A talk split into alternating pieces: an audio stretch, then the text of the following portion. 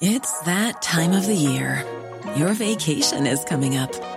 You can already hear the beach waves, feel the warm breeze, relax, and think about work. You really, really want it all to work out while you're away. Monday.com gives you and the team that peace of mind.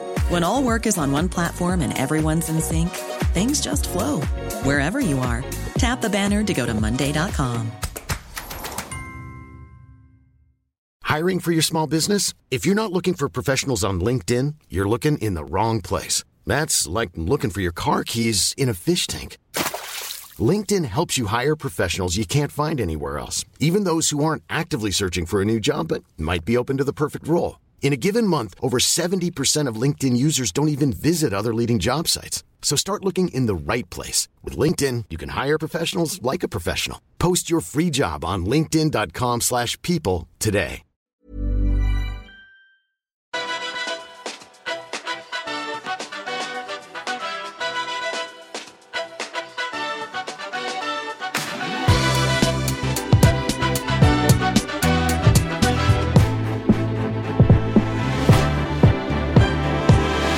Good morning, folks, and welcome to the Breakfast of Champions, a podcast from your pals over here at 20 Minute Tims that nestles snugly in between flagship recordings. I'm Stephen, that's Melly. Melly, we are gathered here today for one reason, and for one reason only. Tom Rogic has announced his retirement, so I'm just going to get your immediate thoughts on that. But first of all, how are you? I'm good, Stephen. Thanks. I thought when you said we are gathered here today, I thought you were going to hit out with we're gathered here today to celebrate the career of Tom Rogic. A missed opportunity, I might yeah, say. I suppose so. I, I suppose. thought you were getting right into the ceremony there, but all good, mate. All good. Uh, Tom Rogic retiring was a surprise, but also not a surprise at all. Yeah, yeah. The move to West Brom we said at the time that didn't look like it was going to be very fruitful for him. Turns out it wasn't.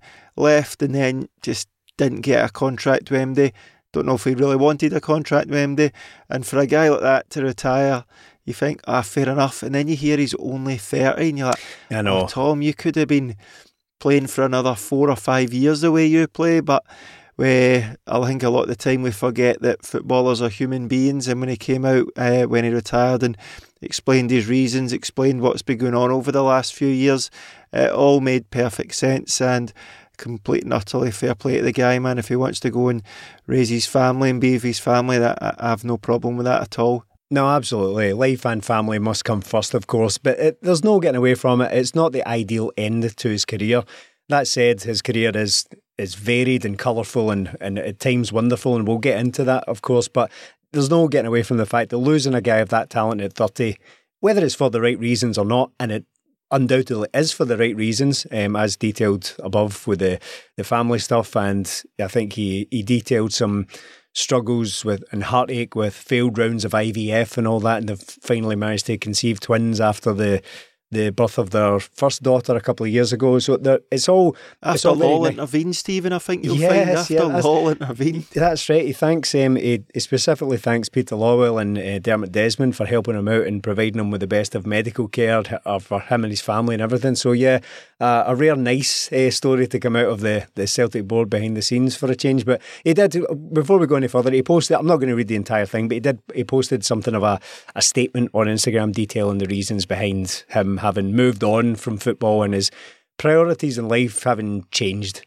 basically due to struggles with the aforementioned IVF.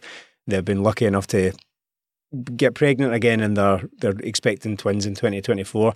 He expressed pride at having represented Celtic in Australia and thanks a number of managers, Peter Lawwell and Dermot Desmond. Um, but it's you're right. It's, it's like it's surprising and simultaneously unsurprising because his his post Celtic career hadn't worked out really at all. I think when he signed for West Brom, people were confused and a little bit sort of maybe annoyed at it because he'd left Celtic and the I think the general impression was that he's going to go home, he's going to go to, yeah. Uh, back to Australia, and for him to rock up in a very sort of unfashionable club in an unfashionable league, unfashionable league and all that. I think it, unfashionable maybe, city, Stephen. Yeah, yeah, that's right. So it raised a few eyebrows. But what I would say to that is that I think I think people sometimes think that th- these things are all planned out. People have got their, their plans all out in front of them. I think he just he left Celtic for reasons that have now become clear now. Um, but uh, it's probably something that just fell in his lap. You know, he, he may be expected to get a, a deal closer back to Australia or in Australia. Things didn't work out for him. Look, we hear about it all the time. Transfers just don't work out. They fall through at the last minute. I've got an offer there from West Brom. Let's give it a go for a season. Let's see if we can delay the retirement or the, the trip home for a season and, and see how we get on. Whether he's just been completely scarred by that because it didn't work out at all. I think he made six appearances, scoring one goal, and he's just thought, ah, look, life's kind of got in the way now. I've not, my heart's not really in this anymore. Let's just call it a day while while I'm up. It's relatively on top. Yeah, I think the the West Brom deal just didn't make sense from my point of view. I thought going down to the Championship, that league can eat you up, and it is 40 odd games a season. Tom Rogic can't do that. He can't play Saturday, Wednesday, Saturday, Tuesday every week. So I thought he would struggle there, but I still thought he was a good enough player to make an impression there, but it didn't work out like that. Like some some people are just built for certain clubs, and Tom Rogic was built for Celtic at a point. Not always when he was there, but he just he hit his peak there, and that was it for him. I think. I don't know. His family comes first, obviously, but I can I could imagine maybe in a few months or so he might come out of retirement and get a team in Australia. I always thought yeah, he'd go yeah. back to Australia and play, so I wouldn't rule that out. But he can do what he wants to do, man. He's been a great player for Celtic, and while we look at this and go, I could play for somebody else, he, he might come out of retirement. I don't really care, man. He can do what he wants, but Celtic got the best of Tom Rogic, oh, yeah, and yeah. it was a great best to have. He had absolutely everything in there in his Celtic career. Great player. Very sad watching him go off that pitch, and it's been great just getting here to sit and gush over him and watch back all his goals and that. But you mentioned at the start, uh, when you started speaking there, something about a wonderful career or something, and I got that twitch because watching all these goals, you get that Celtic TV commentator, and he just ruins every big moment. You're so used to the King of the Sky or the BBC thing, but listening to the Celtic TV commentary, are we so uh, many big moments in it. Goals wonderful. He's in the back. uh, oh, it's just screeching, man. I know he's so a many Celtic historical man, moments. You've you've got to sort of not remain impartial, but you've got to remember you're doing a job, and that's commentating, not squealing in my ear like a banshee, man. Some awful commentating over some great goals, and Rogic has got it all in there with the goals, the performances doing it against certain teams, doing it in finals. He's got everything, man. He's just a great player, and a pleasure to watch. He's maybe one of the more unusual, maybe one of the more interesting characters we've had at Celtic in, in recent times because he was he was a guy who I speculated on it before. Now, not having any idea what goes on behind the scenes and what goes on in his family life that has come to light now. But that, that was kind of the whole point. Nobody really knew anything about Tom Rogic. He never spoke. No, no one ever really heard from him. So he always struck me as one of the guys who I could see retiring early and nothing to do with you know family reasons or anything like that, but purely just because he could. Purely just because look, I, am not going to be one of these guys that plays to 35, 36. I've no. kind of had my my fill of it. I'll move on. I'll maybe ha- have a couple of seasons in Japan or or one of these kind of far flung places and then chuck it all together. But he's he's a very very unusual character when you you look back across his career because a, a very unusual origin for a start, and, and we'll yeah. get into that in a wee second. Do you think he he's maybe one of these guys who likes football but doesn't love it. Yeah, that's exactly what I'm getting at. So there have been a few over the the years, and I'm actually wearing the, the t-shirt of one of those guys right now, Hidetoshi Nakata, Nakata, the Japanese legend. He was a bit like that. He was a top class footballer who just wasn't really all that into it. Just considered it as a, a career. I, I just happen to be very good at this. Don't really necessarily see myself in it long term. And I, I never saw Tom Rogic with what little I knew of his personality. I never saw him being a coach or a manager or anything like no. that. That could come. It could come again. He, he, might sort of get to. He's very, very young. He's still, I mean, thirty years old. He's very young, so he's got a lot of life ahead of him, a lot of choices still to make. It might come, but I never saw him as that type. So I thought. Uh, as soon as he gets to like 32, 33, he's out of here, and we'll probably never hear from him again. So I'm not, I'm not entirely surprised that he has retired now. Just just that it's at 30. That that seems a bit of a shame, a, a, little bit of a waste, purely from a selfish point of view. Again, it's not up to me, but just I would like to have seen Tom Rogic play on. And uh, there's not many players that I probably would have followed the career of if he goes and plays in Australia and all that. But I might have made an exception for Tom Rogic, to be honest. Such was my, my fondness for him. But the origin that I spoke of there, it's, it's really strange because he he have he'd already represented Australia at futsal. If you if you don't really know what futsal is, it's kind of like it's like five a sides really, but it's like indoor football with a a small, heavy, a kind of hard ball to, to stop it bouncing. But it's it's played entirely on the ground. It's like a sort of five a sides style football. Uh, it, You'll not hear much about it in Scotland. Don't worry. No, no, no, not popular here for whatever reason. Because you you can't put it over knee height. Never mind head height at fives. But aye, so it, it came up through that. It's represented Australia at that a few times. And then it entered a thing called The Chance. Now, people in Australia or people, they might be more familiar with this. I tried to dig up some information on it, but the best I could do was that it was a kind of uh, like a fly in the wall sort of docu series following young footballers as they entered into a competition to be whittled down to a final eight. The the last of which would be entered into the Nike Football Academy. So that yeah. is almost like a it's almost like Tom Rogic is a reality TV star who got a who got a contract at Celtic eventually. It's a really really quite interesting start. I, have watched uh, there's a wee ten minute episode of it, and it's guys from all over the world. There's like Argentinian teenagers and Brazilian boys and all that. And Tom Rogic is there looking exactly the same as he does now. Same haircut, only a little oh, bit more same. feathered back then, yeah. A little bit more grown in back then and a wee bit lankier, but pretty much looked exactly the same throughout his entire career. But it's it's really it's really interesting to see. It's like 10, 11 years old now. Um, I, d- I don't know if it's still going, but that's that's where he came from and, and through the Nike Academy. It's a such a weird a weird start to his career. Yeah, competition winner that gets to Celtic, and it's not the first time. I uh, a few of them, eh? we've had. Uh, I remember seeing the Coca Cola where you could enter to get yes. your team to win two hundred and fifty thousand pound towards buying a player, and you know who won it, Stephen? Uh, was it was it Kazim Richards? It was, it was Big Z, eh? Brilliant. Tom Rogic's teammate so, at Celtic. Yeah, but a couple of competition winners in the same team, incredible. So he enters the, the Nike Football Academy and impresses, he gets down to the last eight, but this is where it could have all been very, very different. So, so different for Tom Rogic. Having been impressed by the young Australian while seeing him in action at the Nike Football Academy, Reading FC made their first move to bring him to the club. And do you know who was heavily involved in this? Nicky Hammond. Hey. Nicky Hammond went to court to, to try and get yeah. So they had him in the door. They invited him to training in 2011, and after watching him playing some, you know, the usual sort of training sessions behind closed doors, trial games, and all that, they offered him a professional contract. Everything was agreed, only for it to fall through at the final hurdle when he was denied a work permit, as was as kind of often happens. He was really young, yet to get Australian caps. Obviously, he's still very young, but he went on to have four or five in the, a very early stage of his career. But Nick Hammond he took the case to a tribunal claiming Rogic should be allowed to play in the country because he was a quote special talent, but it was refused. So that meant Rogic had to go back to Australia to continue his career. So he went back to Central Coast Mariners. Could have all been so so different. Nicky Hammond, who's what was he at Celtic? He was the consultant director, director, of football, things. Aye, yeah, some some really really odd, some really odd role for all of about I don't know, was it a year?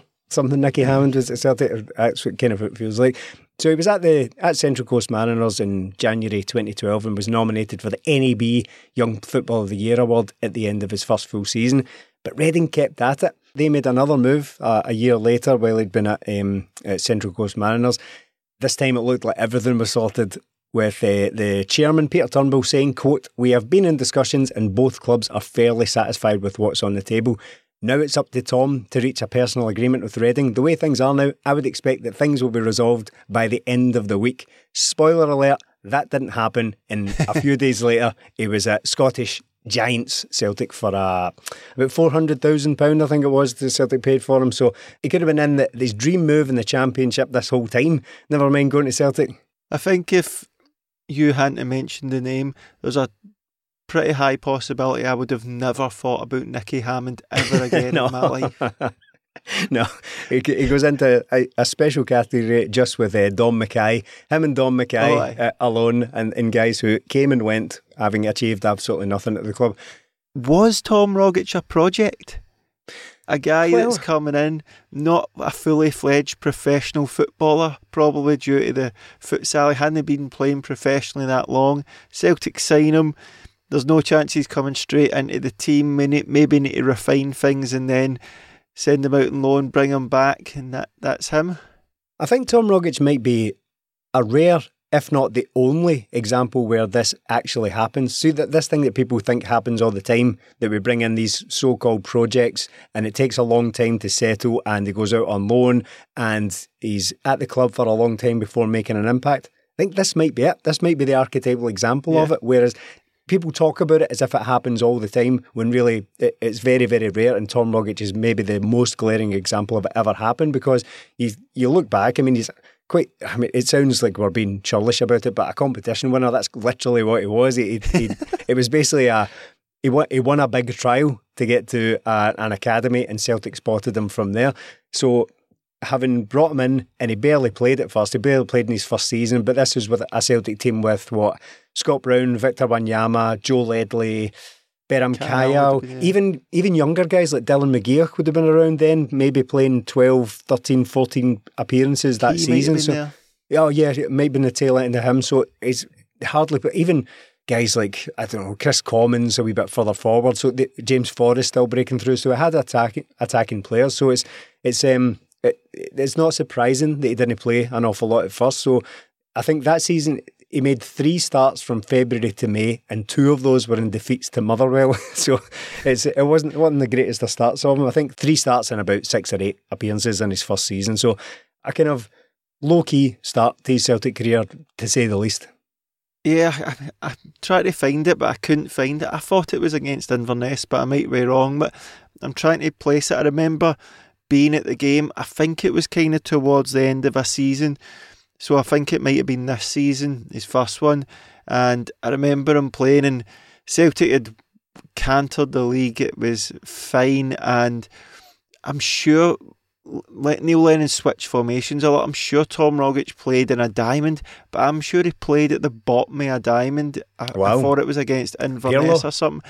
I might I might be wrong, but did not play well, surprisingly, but uh, I think I, I remember seeing that because I, I, remember I'm sure my season ticket was down at the near the front at that time, and I, am sure I remember seeing it. Going, I don't know if this guy's got it, but lo and behold, that was his position. But I might be just making that up in my mind's eye. Well, they did play against Caley Thistle quite early in his Celtic career, but it was the following season. So the following season, he made a, he started a further two games but it was quite early that season because he went on out on loan for the rest of it. He started a further two games the season after that, and that was a home draw with Caley Thistle. So that could be where you're sort of conflating uh, a couple of different things. And a home de- a home defeat to Greenock Morton in the cup that put oh. Celtic out. The Dougie Imrie 97th minute penalty or whatever the hell it was, I can't remember, something ridiculous like that. So not a great start to his Celtic career. So he started about five games across a season and a half and I barely won a game with Tom Rogic in the team. It's like that old, um, remember Gareth Bale? Oh, uh, when, when, Spurs first started playing Gareth Bale, before he went on to be a world class player who won about four Champions Leagues, he was basically a cursed player at the start for Spurs. So he was a bit like that for, for Celtic. Couldn't he win a game with Tom Rogic in the team. About 18 months, two years ago, I started the chance and uh, eventuated in going into the Nike Academy. And then from there, I left after six months and uh, played 12 months in Australia with Central Coast Mariners and a good 12 months for me and made into the, the national team and uh, I guess that whole journey sort of culminated with me signing with Celtic. Yeah, I'm settling quite well, getting used to the weather. That's probably the biggest change for me, coming from an Australian summer. But uh, it's been good, I've enjoyed it all and I'm enjoying being a part of Celtic Football Club. Just being around the players, has been the biggest change for me. The, the quality is the step up and the tempo um, is something I, I wasn't quite used to, but I feel I'm adapting. He's tall, he's elegant, he's got really good feet, you know, quick feet. He's excellent technique and um, he has an eye for a goal. You know, Tom's obviously through the, the Nike competition, which you should be very proud of because you've unearthed a, a gem in our eyes with this. He's taken full advantage of that situation. He's had a good year with Central Coast and um, you know, he's caught our eye. You know, I'm very pleased because I've got myself a very good player now. So yeah, as previously mentioned, he spent the rest of that season out on loan to Melbourne Victory. So he's already back in Australia, just a, a season and a bit into his Celtic career. I'll be honest, I'm not going to pretend that, oh, I remember thinking this when he went back to Australia. The truth is, I, don't, I barely remember him going out on loan at all because it was so low key. It was such a, a very low grade signing at the time. He'd barely played when he did feature. Even? Of course it was, yes, it was. So it was, it was low grade or low key signing. Hadn't really made much of an impact. Couldn't win a game. Celtic weren't playing particularly well when Tom Rogic was getting chances. So I completely forgot about him, but it did it did start to feel like one of those guys, didn't it? It just felt like we've, we've already mentioned the P word project, right? It did start to feel like the Twardziks, like uh, Andre Blackman, guys like that, who just come in as total punts, barely play at all, and just disappeared. So I remember very, very little about it other than hearing, all right, that's guy, that guy's away back to Australia. We'll probably never see him again, basically. So how how wrong I was, but it did start to feel like just another one of those who cares signings at that stage. Yeah, and Celtic were absolutely full of them at that time because yeah. Rangers weren't in the league. Celtic decided to take punts on a lot of these guys, and a lot of them just simply didn't work out. They were just not good enough. But Rogic uh, at that time, you probably couldn't ever see him coming back and making an impact. Neil Lennon as well, as I said, switched up formations, but never really played a number 10 all the time. And if he did, it was going to be Kris Commons. So games would have been hard to come by for him. And I think it's one of those ones where if he had a left Celtic, you wouldn't have really thought much of it. No, You'd have thought no. um, that guy, and maybe he would have went on to have a decent career somewhere else. Probably kind of like Pukki, maybe came at Celtic, didn't work out, and then years and years later he's doing all right somewhere. You'd have went, "Ugh, but he wasn't great at Celtic. I don't think it was a, would have been a big deal. But boy, oh boy, I'm glad he stuck around, Stephen. Yeah, and even at that, it obviously we'll never know, thankfully, because he did stick around and did finally make his mark at Celtic. But I also wouldn't have been surprised, or looking back, I wouldn't be, you know, it, it kind of makes sense in my head that Tom Rogic and Celtic were such a good fit that I don't know if it would have worked anywhere else. I, there's a, No. a parallel universe where I can see Tom Rogic having his fingers burnt with a trial at Celtic, or not so much a trial, but you know, a, a first couple of seasons with a professional contract at Celtic hasn't really worked out for him. He goes back to Melbourne uh, victory and thinks, "Do you know what, kind of get it good here.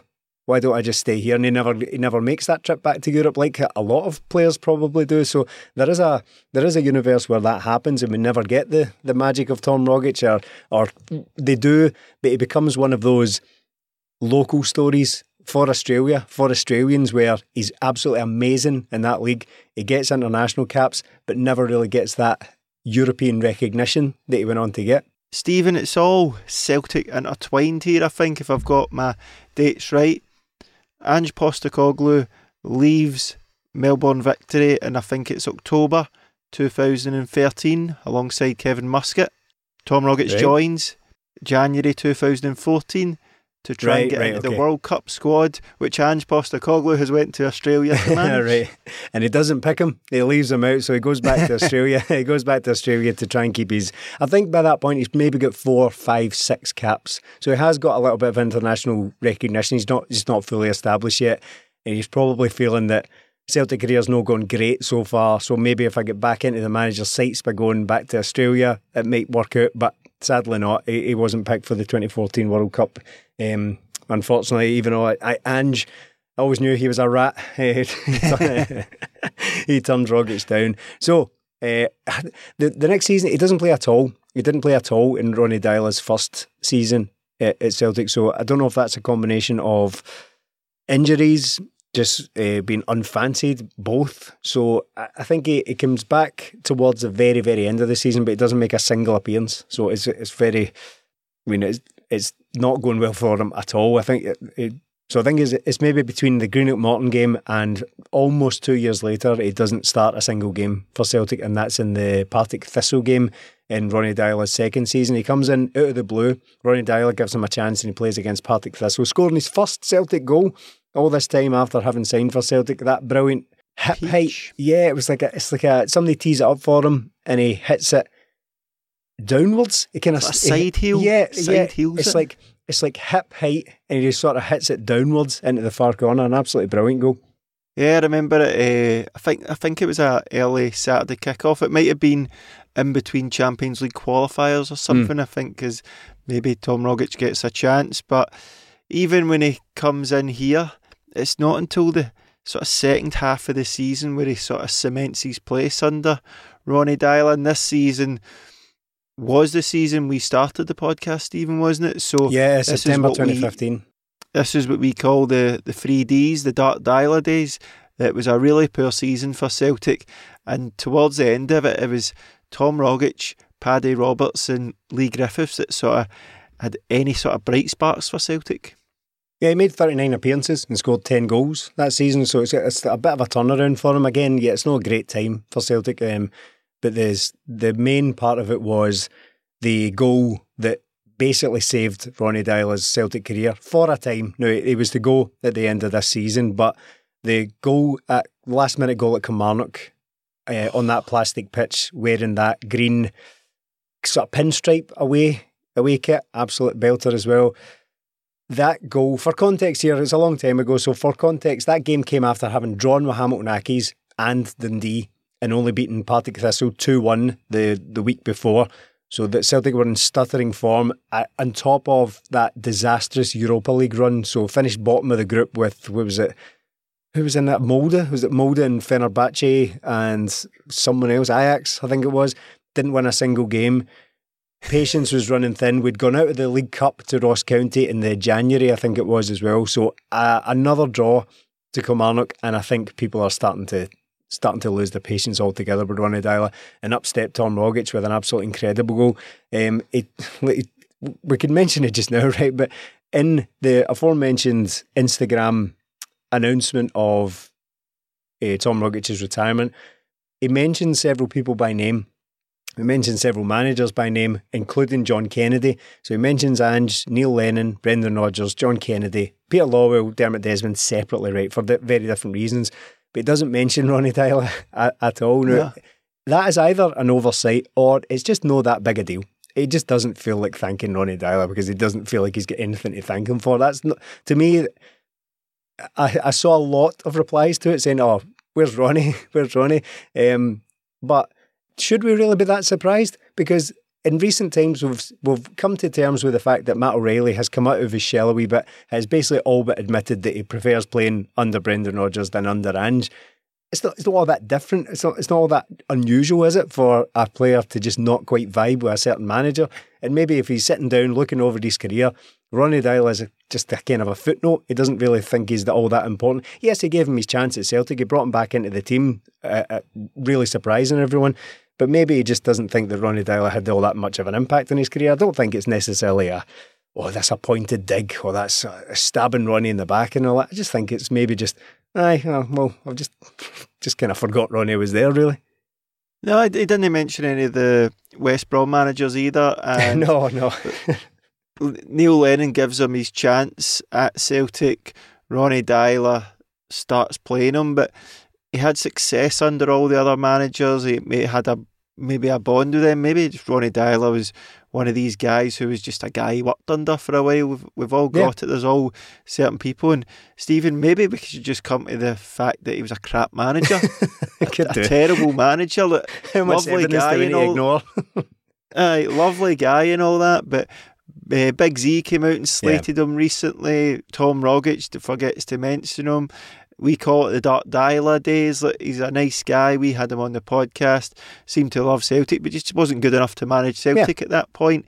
Went on to have a decent enough career, but just wasn't good enough. And I don't think it's a a massive deal, but Tom Rogic played a part in saving Ronny Deila and also getting him the sack because he missed one of the penalties in Yes, that Rangers yeah. game. He did come on and score the equaliser to make it two each, but I remember that season. I, I've mentioned it a few times. We were doing a, a match companion. We used to do that, so we'd meet up before the game, talk about it, do a wee bit at half time, and then do a bit at the end. And we were doing it for a game up at Pittodrie that season. and we were getting beat.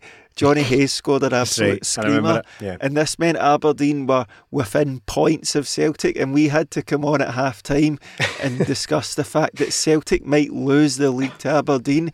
And we just started it by going, shit. Like, what- what's happening here? What is happening? We were Oh. close to Aberdeen overtaking us in a league title race, but that's why that goal at Kilmarnock was so important. Aberdeen played later that day. I remember this game was a Saturday morning. Celtic were poor in the game, and Ronny Deila just lit up the pl- Ronny Deila, Tom Rogic lit up the place with that goal. An absolute screamer of the highest order. I think Crocker says if you're going to win a game, that's the way to win it, or something like that. One of his usual sayings. But Yes. oh, what a goal, man! And I remember being on the Monday podcast after that, and Celtic fans were getting slated for celebrating that goal. You're like, that's what football's about. Doesn't matter whether you play good or whether you should beat Kilmarnock 1 2 or 3 0. Scoring a goal at that in the last minute when you've been crap is absolutely brilliant. That A goal at that should always be celebrated. It was a peach, and you see the sort of backlift he gets when you see it in slow motion from behind, how his legs come off the ground, and Yeah. you can just see it bending in towards the top corner. And absolute pandemonium. Ronny Deila and John Kennedy are running down the touchline. So the coaching staff have got a really nice black New Balance zipper hang or Yeah. over the head hang on. I, I remember that go well. I remember watching it in my house myself, jumping about. It was brilliant, but Celtic were crap. Yeah, yeah, yeah. It's a complete nonsense that uh, celebration polis thing that people do after stuff like that. It, it's just not a factor at all. It's like I, I appreciate that in theory you shouldn't celebrate as much against, for example, Kilmarnock as you do a last minute winner against, for example, Real Madrid. I appreciate the theory about that, but it's not theory. It's emotion. It's it's the Yeah. experience of the time. No player scores a goal that you're desperate for because ultimately three points is three points, right? It doesn't really matter who you've scored it against, but it's it's in the last minute. The stakes are high. The team is going off the rails. The manager's about to get potentially sacked. You score a goal.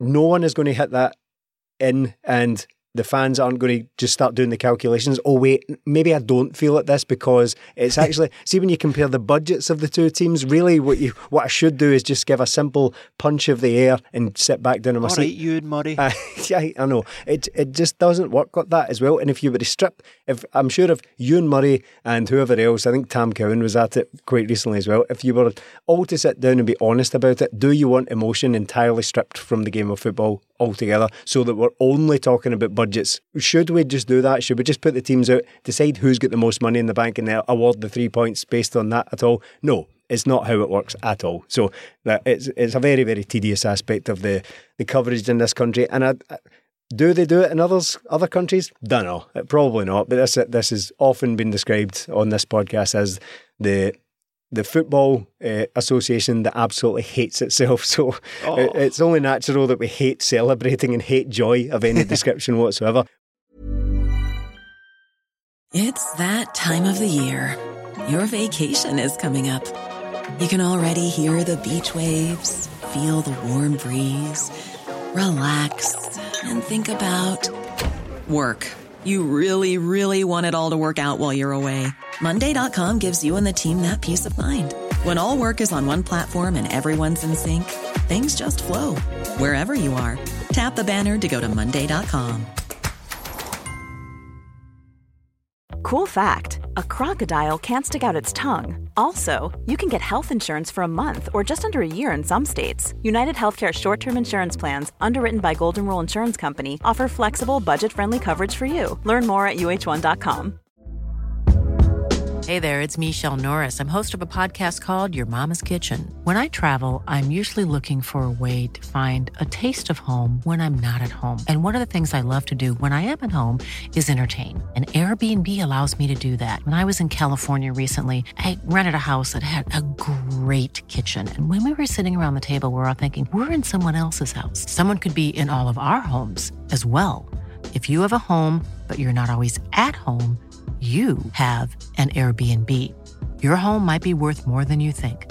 Find out how much at airbnb.com/slash host. Quality sleep is essential. That's why the Sleep Number Smart Bed is designed for your ever evolving sleep needs. Need a bed that's firmer or softer on either side? Helps you sleep at a comfortable temperature? Sleep Number Smart Beds let you individualize your comfort so you sleep better together. JD Power ranks Sleep Number number 1 in customer satisfaction with mattresses purchased in-store. And now, save 50% on the Sleep Number limited edition Smart Bed for a limited time. For JD Power 2023 award information, visit jdpower.com/awards. Only at a Sleep Number store or sleepnumber.com. But just as well we do hate Joy because, yes, you said it, just a few short weeks later, things were to come crashing down for Celtic. Uh, Tom Rogic, heavily involved, you, have already mentioned it. He scores the goal that gets Celtic to penalties, scores the equaliser in extra time that takes Celtic to penalties against the newly formed version of the old rivals, Rangers, in their return from their journey, their adventure up the leagues. Um, Mark, Mark it took a year longer than it did. It did, yeah. So Tom Rogic scores that very, very important goal. At that point, though, you are making all the calculations about how this is this is dreadful. This is absolutely dreadful. How can we possibly be in this situation where we're even in extra time against these absolute duds? But sure enough, uh, that that's the situation we were in. He, he misses the decisive penalty, but that that's always going to be the, the one that's most remembered because it's the last one. No one ever remembers that Franco Baresi also missed in the penalty shootout that Roberto Baggio missed in uh, USA 94. No one remembers that whatsoever. But Scott Brown and Callum McGregor also missed penalties in that shootout. But because Tom Rogic is the last one, that's the decisive, that's the key one that's missed, and therefore is the one that, that kind of is the, yeah, the symbol the, of the failure. The I'm sure the Scott Brown one was I think Rangers went first.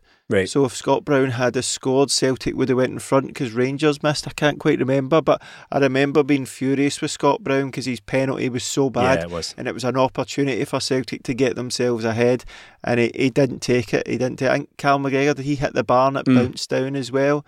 So I think that's all we can really thank Ronny Deila for in this season is giving guys like Rogic and McGregor game time. So Tierney. That, yeah. They became the players they were. Ah, and Tierney as well, of course. But some of them out of necessity, some of them out of desperation. But he gave these guys game time when they weren't really getting it a lot of the time uh, under other managers. So that's that's all we can say for Ronny.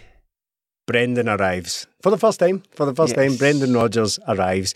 Uh, goes on to play 37 times and score 12 goals in what is arguably the greatest season that any of us have ever experienced. Of course, that I make allowances for people of different generations potentially listening to that and completely disagreeing it. You might prefer the centenary season. You might even be lucky enough and old enough to remember 1967. You might remember that, but for for the modern era, arguably the the greatest season of our of our lifetimes, um, and it's the the invincible treble so Brendan Rodgers comes in and, and ignites that. And Tom Rogic, of course, scores the most iconic goal of not only that season, but of potentially the 21st century for Celtic. It is the the one moment that everyone who was lucky enough to witness it, whether it was there live or whether it was on telly, who eh, who witnessed it in any way, that is the most joyfully remembered goal of certainly this side of the year 2000. I think it's I think it's probably up there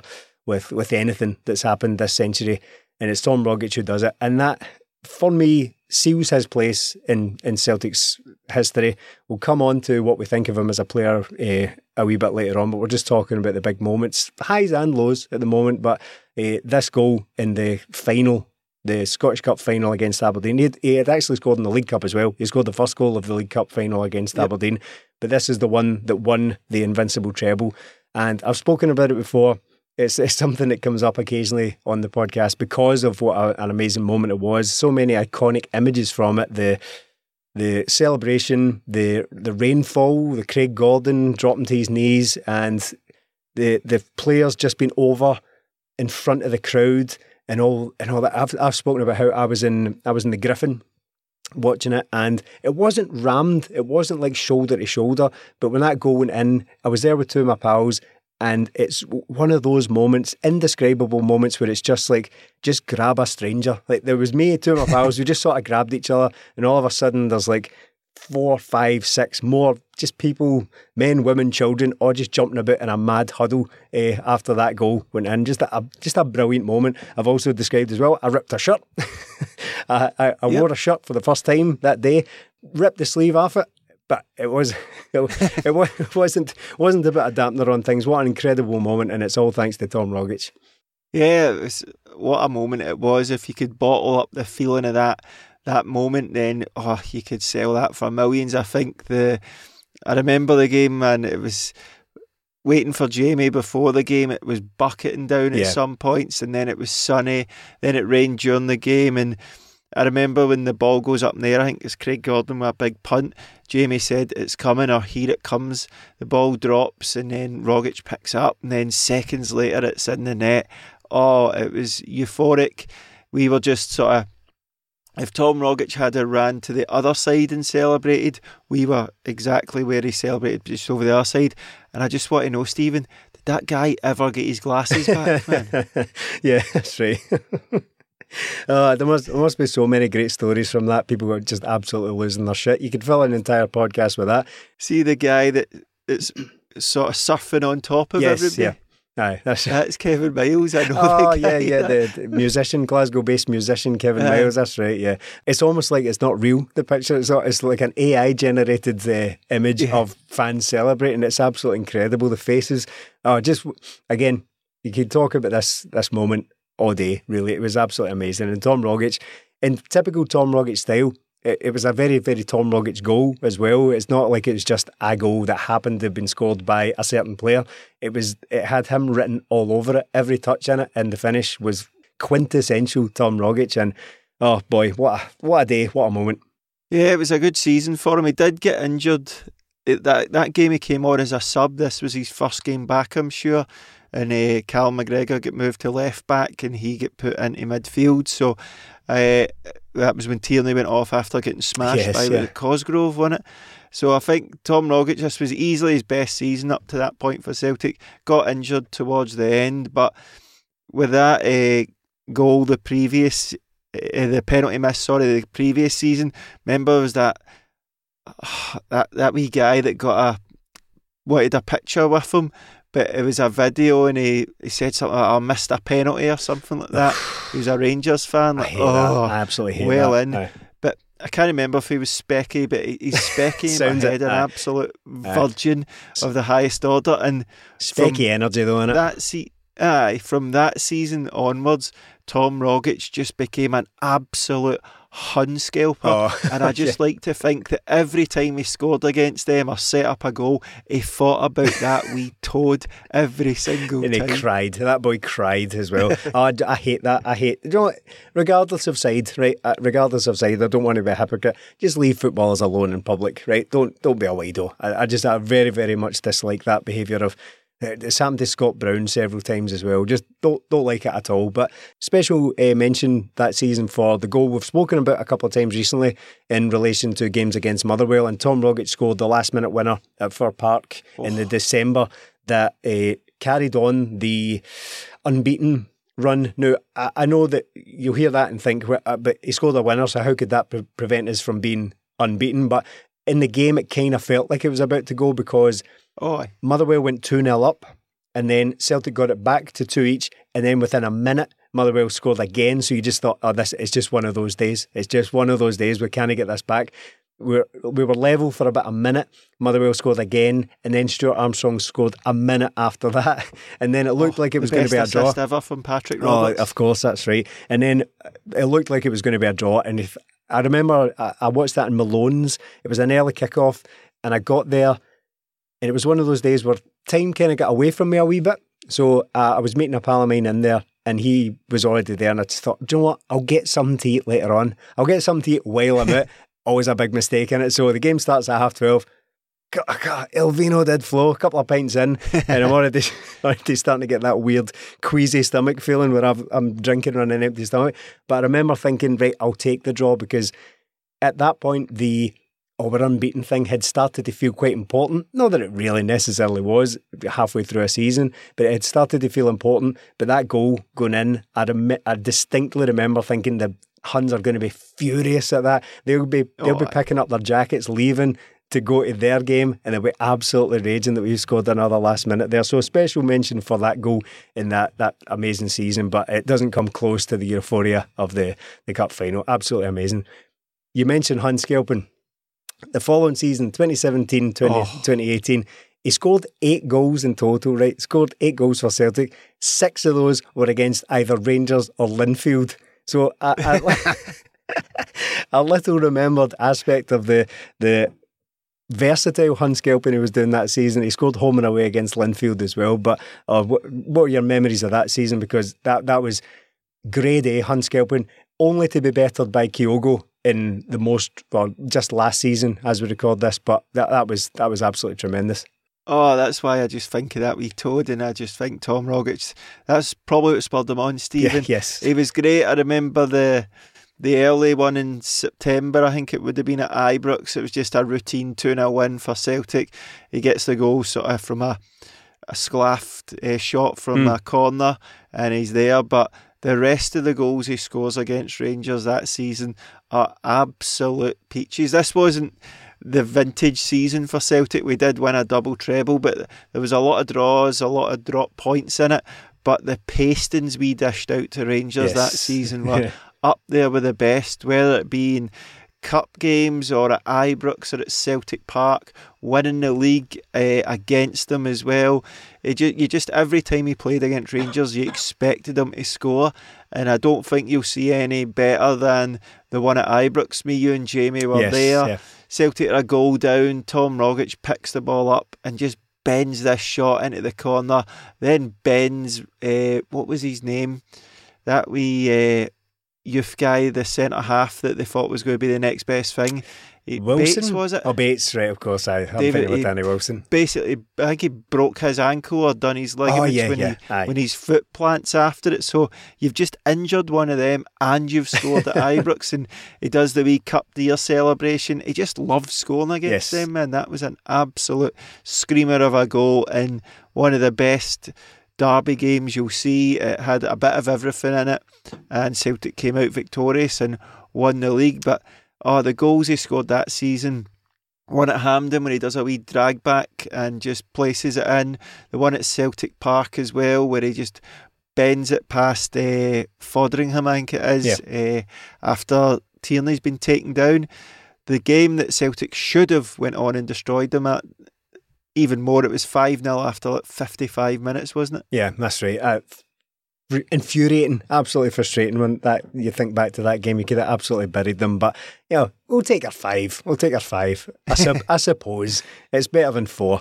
But uh, aye, what, what a season that was. Tom Rogic got what four four goals against Rangers, scored every time he played against them, incredibly from a, a midfielder, albeit an attacking midfielder, but never never somebody who was massively prolific. He'd, he'd got goals previously. He'd got scored 10 one season, 12 the next. So he's he's doing well in terms of goal scoring, but he's never been that sort of uh, an incredibly high output in terms of in terms of goals. Just he scored just under 50 goals, I think, in his entire Celtic career. But to get four of them in one season against Rangers. absolutely tremendous. They must have been absolutely sick at the sight of that guy, but not not so much as a a Player of the Month award in sight. I don't really remember him getting any of those. It never really happened for Tom Rogic. He just flew under the radar for that. Neil Lennon comes back. Neil Lennon arrives. Brendan Rodgers walks out in the middle of the night, as people are fond of saying. a midnight flitting down to Leicester. Brendan Rodgers goes, and Neil Lennon comes back in to save the season. Now, I think I think it's probably fair to say that his time under Lennon, second time around, probably first time around as well, actually, first time around, combined his time under Lennon wasn't great. Very, very no. injury hit, very inconsistent, patchy. Played an awful lot less, and in the I think in the second season, maybe going into the COVID season, I think would he'd become an increasingly peripheral figure. You had guys like Ryan Christie who were in quite good form. Elyounoussi had been brought in. I, I just think it felt for all the world that Tom Rogic's race was run at Celtic. To be honest, it, yeah. it just felt like a kind of outsider now and it culminated in him being linked with the that move to Saudi Arabia. Before Saudi Arabia had really gone for it, this was just when Saudi Arabia were a kind of really you're going to Saudi Arabia. It wasn't the the kind of fashionable um, end of career destination for players that has become now, but. There, there was the link with Saudi Arabia at the time, but and he must have only been about 27, 28 at the time. And I remember thinking, I don't want that to be the end for him. I really don't, yeah. because kind of like I said up front here, I don't want him to go somewhere where I can't see him. Even if I, this is quite, quite hard to articulate, but you know? Even if I don't actually watch his career after Celtic, I kind of want to know that I could. If I really weren't looking for it, I could, but I'm not going to watch Saudi Arabian football. It's just not going to happen. So I remember thinking selfishly, don't do it, Tom. You're far too good for this. You're far too good, and I don't, I don't want Tom Rogic to be lost to the European game altogether. But I wouldn't have been surprised at the time because it just didn't. It felt like it was very slowly grinding to a halt for him a wee bit under Neil yeah. Lennon. Now, I'm not again. I'm I'm saying the word, the name Neil Lennon a lot here. I'm not blaming him for it. It was just Neil uh, Tom Rogic had started to pick up very niggly injury problems and fitness worries, and he just he was a guy who traditionally took quite a while to get back to full fitness after he'd been out for a wee while. So it always just felt like he was coming and going and never really clicking into full Tom Rogic gear under Neil Lennon. No, it just it didn't work out for him, and it got to that point where you're like, look, he's brilliant on his day, but we simply can't rely on it to play every week. So you have to get somebody else in. So having him about, even then, brilliant, but he can't be even be relied upon to be on the bench a lot of the time because of his injuries. It was just frustrating, and the towards the end of that, you just thought time might be up for Tom Rogic yeah. here because Celtic were linked with Eddie Howe obviously massively. And look, if it had been MD but Ange, you probably wouldn't have been surprised at all if Tom Rogic had a left. Celtic needed a clear out, they needed all new things. And with Ange coming in as well, you thought, will Tom Rogic be able to play this type of football after all these injuries he had? And I remember when he Ange first came in, it was sort of McGregor uh, Soro and Turnbull in midfield, and you're we cannot go a season with this in midfield. We simply cannot do this. And then one of the was it the one of the games at Dundee, or well, one of the home games, he just went with McGregor, Rogic, and Turnbull. I was like, well, this is bold. Hmm. Bold it was, Stephen, and what a what a season it turned out to be. Oh well, despite several years of brilliance, as we've already described here, and making history a number of times with Celtic here. He was to leave the best for last. He had his best season in his last season. No one saw that coming. Yes, there is the the obvious link where you think, oh, Australian plus Australian equals you know the the magic, the the best football of his career. But I don't think that all that many people would really have believed that at the time, given that his, as I said earlier, his previous couple of seasons hadn't gone. It wasn't terrible, but he was just in and out, and you kind of thought that this was the end of it, as you you've already said do not see him really adjusting to this year. But and the the guy who, as we said, left him out of the, the World Cup squad, he came in, 50 appearances, six goals, and ended his Celtic career in the best way by, let's not forget, wrestling the title back from Rangers. And that's that's his last season at Celtic. He won the PFA Men's Footballer of the Year award. Among his key contributions that season, he had the equaliser at Ibrox after Aaron Ramsey. Yep. Remember him? Aaron Ramsey had given Rangers the lead. He scored the only goal in a win over Motherwell. And you remember that Ange's time was absolutely brilliant. One of the most exciting times of our lives here. But first season was close. First season I really had to dig oh, in. And, a lot of one yep, Yeah, yeah. We had the battle for that title, and that was massive. Having beaten Motherwell 1 0 at home you look back, all the all the points were, were prisoners at that point.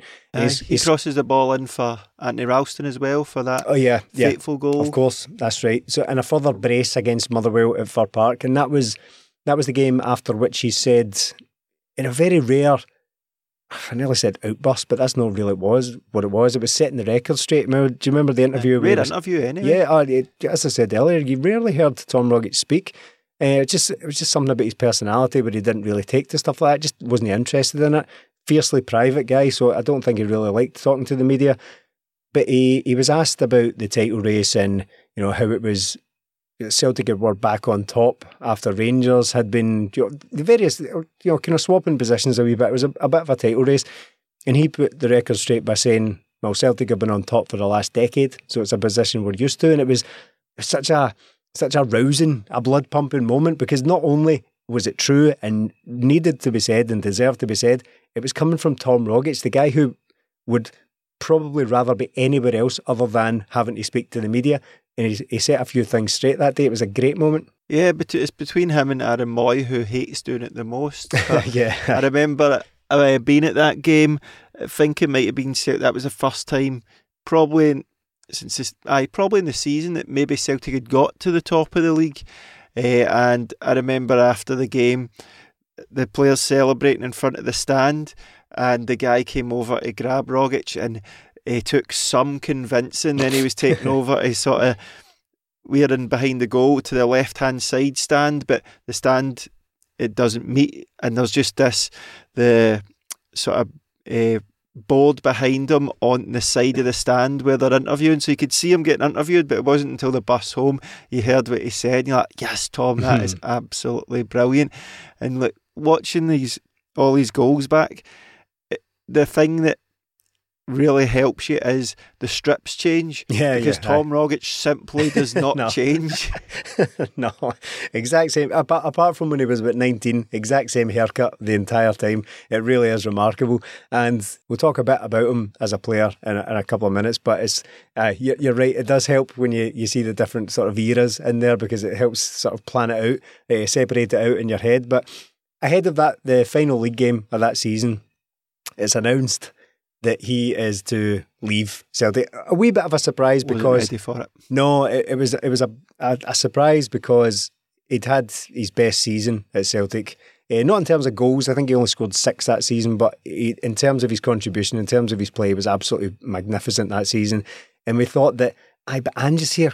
We could do this again. We could do it again, brother. We could do it all again next season. Why? why are you even thinking about leaving? So it was announced, and we just thought, okay, it's it's a good time though, isn't it? It's a good time. Like all we can ask of these players, some don't get it.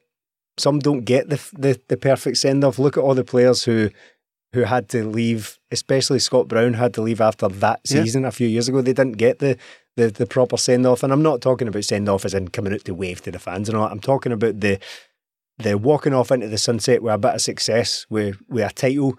Not everybody gets that. And uh, for Tom Rogic, it just seemed like a a hard a hard one to take, a bitter pill to swallow. But I understood it. I, I got it. I was like, how can it possibly get any better from here? How how can it? I mean, it did. We won, only won a treble next season, but you never know. He could get injured, or he could lose his place, and he's kind of forgotten about the next season. You never know. But for him to be Player of the Year and to hang up his boots, well, his Celtic boots at that point, and walk off into the sunset. Difficult to take, but I, I did get it at the time. I, I did, unfortunately, eventually. Yeah. Yeah, I think it just seemed like Celtic, like when you think about it, that form from January onwards won Celtic the league, and you can see why with McGregor, O'Riley, Hatate, Rogic, all as your options in there. Yeah. Like, this is brilliant. And even then, Turnbull was a really good player for Celtic that season. So, five midfielders, but you just felt towards the end of that season, despite him having a big impact, he obviously set up the Kyogo goal as well in the cup final. You just felt this style of plays just moving a wee bit beyond Tom Rogic. But Aaron Mooy came in and played in there, so Yeah. good players come in, come, come in and do that. But just when you you seen that, and then the interviews, and I remember watching it and going, "Oh no, man." No, that way you're just your heart just goes for somebody because Yeah.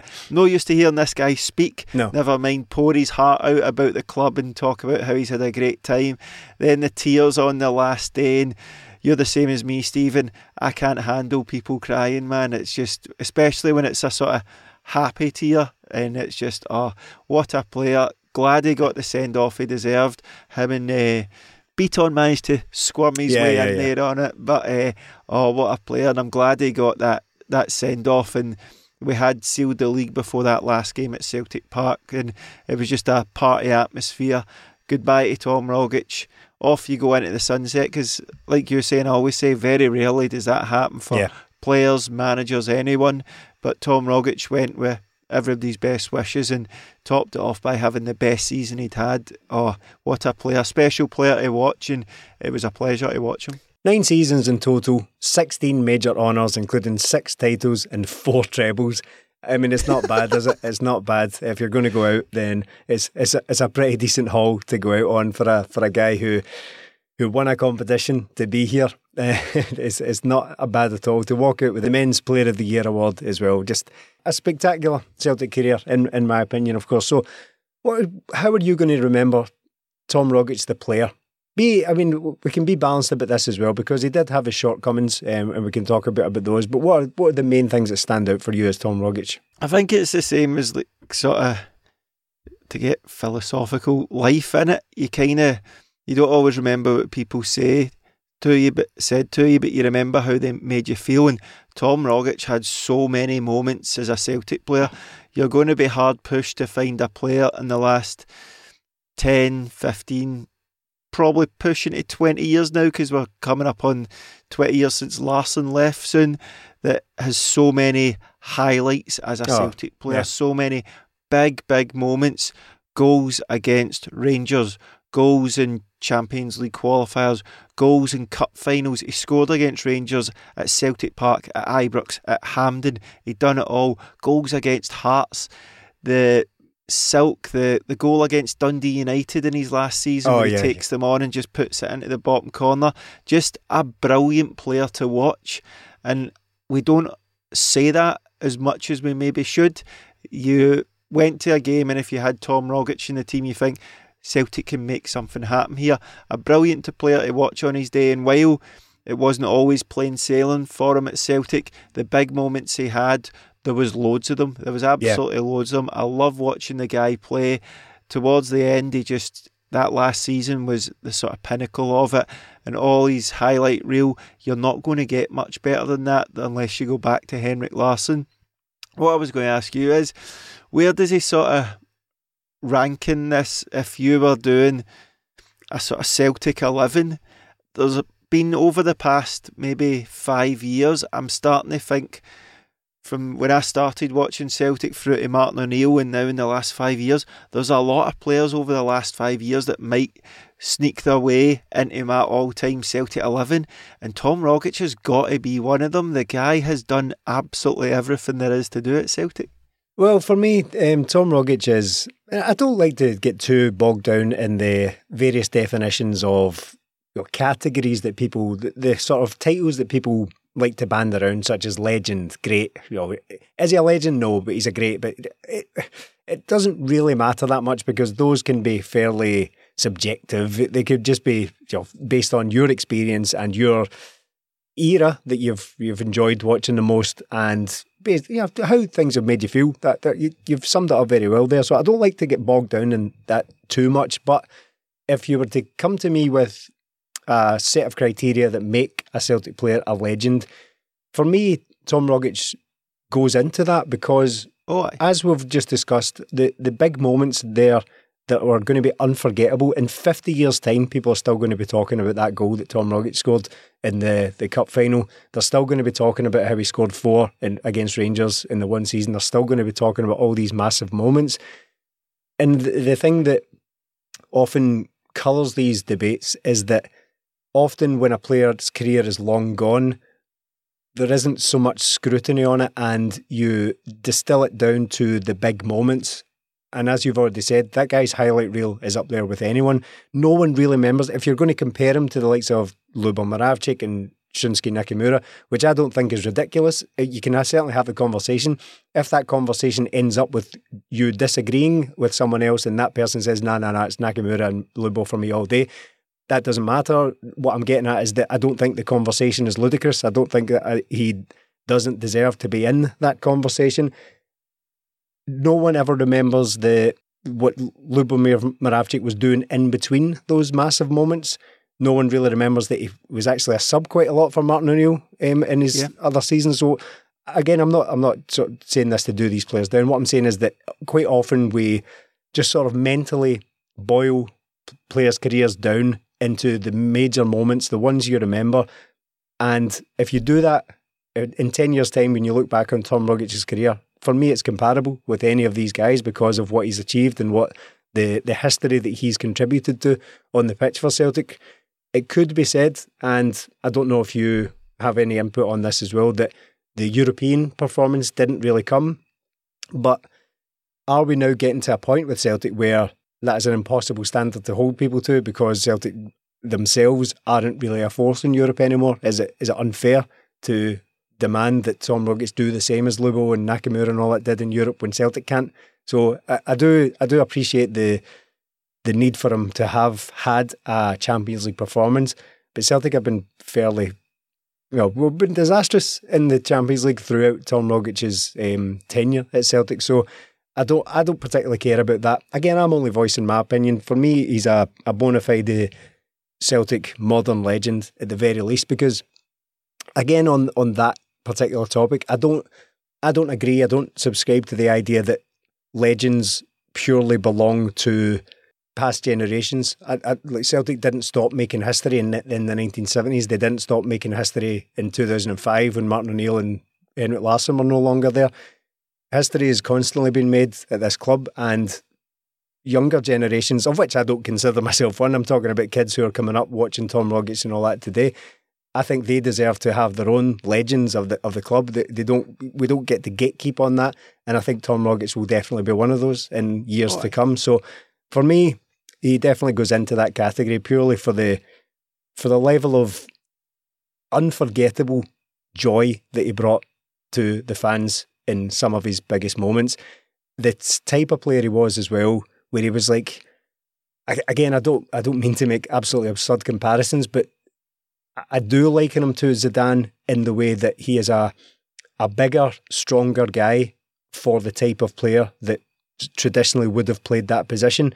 A sort of big, sturdy, like a middleweight boxer looking type guy, um, but with a a velvet touch, absolutely beautiful touch, and amazing dribbling skills. Again, he's nothing like Zidane, nothing like the level of achievement and ability of him. I'm purely making that very specific comparison in that he was a very, very strong guy, very, very difficult to get off the ball once he once he had it, and that that to me is kind of what football's all about. Other people will have their own preferences. Other people will like watching centre halves and you know be no nonsense centre halves and big target men or small strikers or wingers, you know, so small nippy wingers and all that. Lovely. I, I agree with all of that. But there's something about the mercurial, almost enigmatic talent of a guy who's just born with a gift and used it to the best of his ability and came from nowhere, really, nowhere in, in football terms, achieved an awful lot at a club like Celtic and went out on a high. For me, ticks every box for what a Celtic legend should be. Yeah, longevity, trophies won, games won individually, goals scored, goals against Rangers, goals in cup finals. Tom Rogic has got it all, bar that European thing, but he was good in qualifiers for Celtic. Yeah, yeah. He, he scored. So, like, I think you're right. I don't think it's fair to judge players on European games than now because it's so far changed from even Gordon Strachan's time, which yeah. is a long time ago now. So when I think one of the things that makes him a legend and a great player for me is in five, ten years' time, we'll be looking, we look back and we'll always say, oh, we need a, a centre half like Van Dijk, or we need a striker like Dembele or Edouard. But and probably Kyogo now, but now it's going to be we need that number 10 like Rogic. I don't think MD's come close to him since number 10s really became a thing over the last 15 years. Nakamura never got to play there for Celtic, so in the time when it, it changed from 4 4 2 to 4 3 3, and whatever way you want to play that, that number 10, Celtic haven't had a better one than him. Just a guy that can change a game in a second, and I still think it's always going to be, no matter how good Celtic are, they could always do with a Tom Rogic. They could always do with a Tom Rogic. And when you were speaking earlier, I was, and I asked about my sort of Celtic best 11, just imagine Nakamura, Rogic and Moravcik behind Larsson. That is incredible to think about yeah. the the guile in there. And when you put guys like Rogic up with Nakamura and Moravcik, that's fine. Arguably, Rogic done more than those guys. He was there longer, yeah. scored more goals against Rangers, just doesn't have that Champions League. He definitely won more trophies than them all. for a guy to be there through Celtic winning four trebles in a row is incredible. Oh, just a great player. I'm going to miss him. I wish him all the best in life and just a, a great, great guy. And luckily enough, I got to interview him at the side of the pitch on his last game as well. And you could just see maybe he didn't come here and just didn't think it was going to work out. By the end, he loved this club. Yeah, of course. 273 appearances, 46 goals, and zero appearances in the Celtic Christmas advert. Not one, not one every year. refused, the only guy that refused. We actually have it on pretty decent authority that he used to pay. He used to pay to not have to do the Christmas advert. what a guy! But again, it just sort of it just sort of tells a, a fuller picture of the type of guy he was. Fiercely private, total family man, to the end, uh, to the point where I'm not, I'm not having any of this Christmas advert nonsense. Uh, you, you can't make me do it. You can find me. So, Tom Rogic, thank you so much for the memories, and you know, it's good night, sweet prince for Tom Rogic's career. Right, Stephen. Tom Rogic had all the goals, all the goals you could want, but I've I've picked out three. Oh. So, the the best technical goal, I've went for the Kilmarnock one. Right. Okay. Yeah. Can't disagree. Right. The best goal against Rangers, I've went for the one at Ibrox uh, that broke uh, Hingy's ankle. yeah, okay.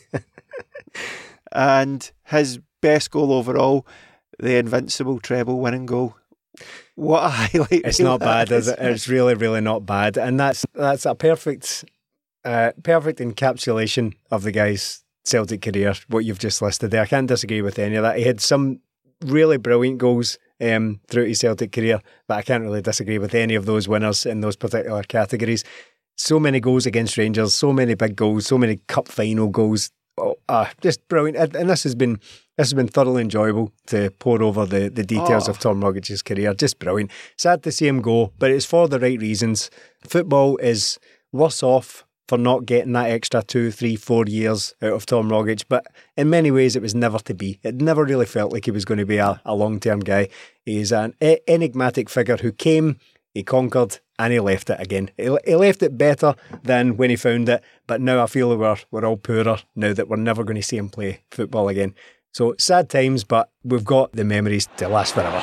Here's Rogic. Two to play. It's Tom Rogic!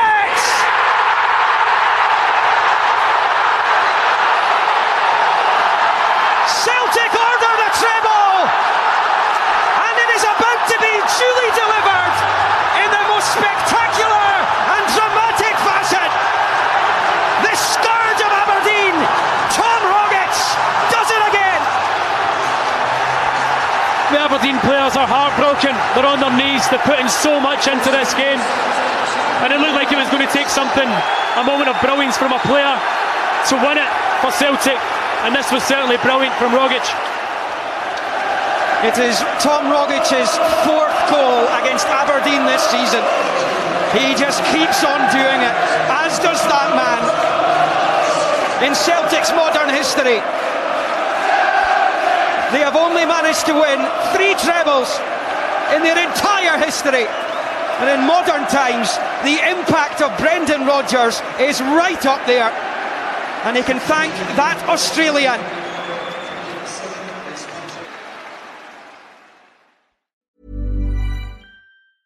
Welcome to another round of Drawing Board or Miro Board. Today we talk brainstorms with UX designer Brian. Let's go. First question. You thought you'd see everyone's idea in the team brainstorm, but you've got a grand total of one. Drawing board or Miro board? Drawing board, right? Because in Miro, the team can add ideas now or later. And with privacy mode, we can keep them anonymous until they're good to share. Correct.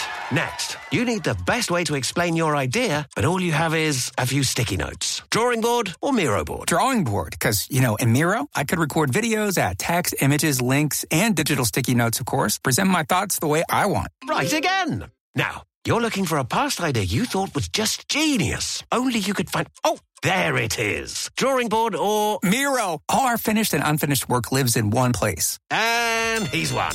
Join over 60 million people getting ideas noticed in Miro brainstorms. Get your first three boards for free at Miro.com. That's M I R O.com.